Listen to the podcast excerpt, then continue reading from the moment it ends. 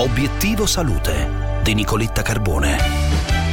Ringiovanire il cuore di 10 anni oggi è possibile grazie alla proteina della longevità è quanto suggerisce uno studio coordinato dal gruppo Multimedica e dall'Università di Bristol, pubblicato su Cardiovascular Research, finanziato dal British Heart Foundation e dal Ministero della Salute italiano. In linea con noi oggi il professor Annibale Puca del gruppo Multimedica di Milano, ordinario dell'Università di Salerno che ha coordinato lo studio. Professore.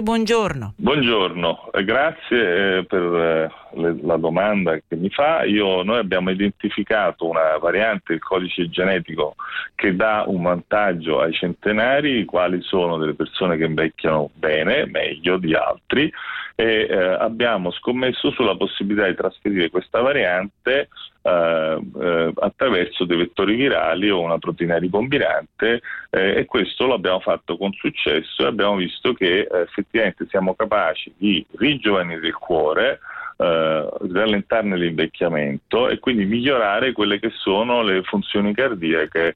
Eh, tutto questo l'abbiamo fatto appunto, come diceva lei, in collaborazione con il professore Paolo Madetti di Bristol.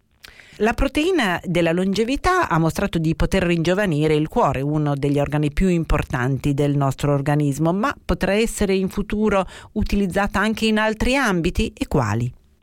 Noi abbiamo lavorato a lungo su questa proteina, abbiamo visto anche il potenziale utilizzo nella patologia aterosclerotica, nelle eh, malattie di eh, Huntington, quindi nella cuore di Huntington, una malattia neurodegenerativa. Questo lo abbiamo fatto in collaborazione con il professore Vecchione, con la dottoressa Alba Di Pardo e con eh, altri, tanti altri collaboratori che hanno partecipato a questa lunga avventura. E quindi un domani noi prevediamo possi- il possibile utilizzo di questa proteina non solo nel contesto cardiaco, eh, per esempio nello scompenso cardiaco, ma anche nella, nell'applicazione nelle malattie neurodegenerative, nelle, nelle complicazioni del diabete.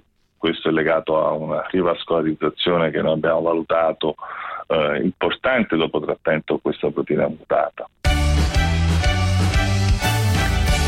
Adesso vi lascio a Melog con Gianluca Nicoletti e vi auguro eh, buon ascolto. Intanto vi ricordo che ogni mattina è già a disposizione sulla pagina Facebook di Obiettivo Salute di Radio 24 la nostra video intervista. Vi auguro un buon ascolto e una buona giornata. Un saluto da Nicoletta.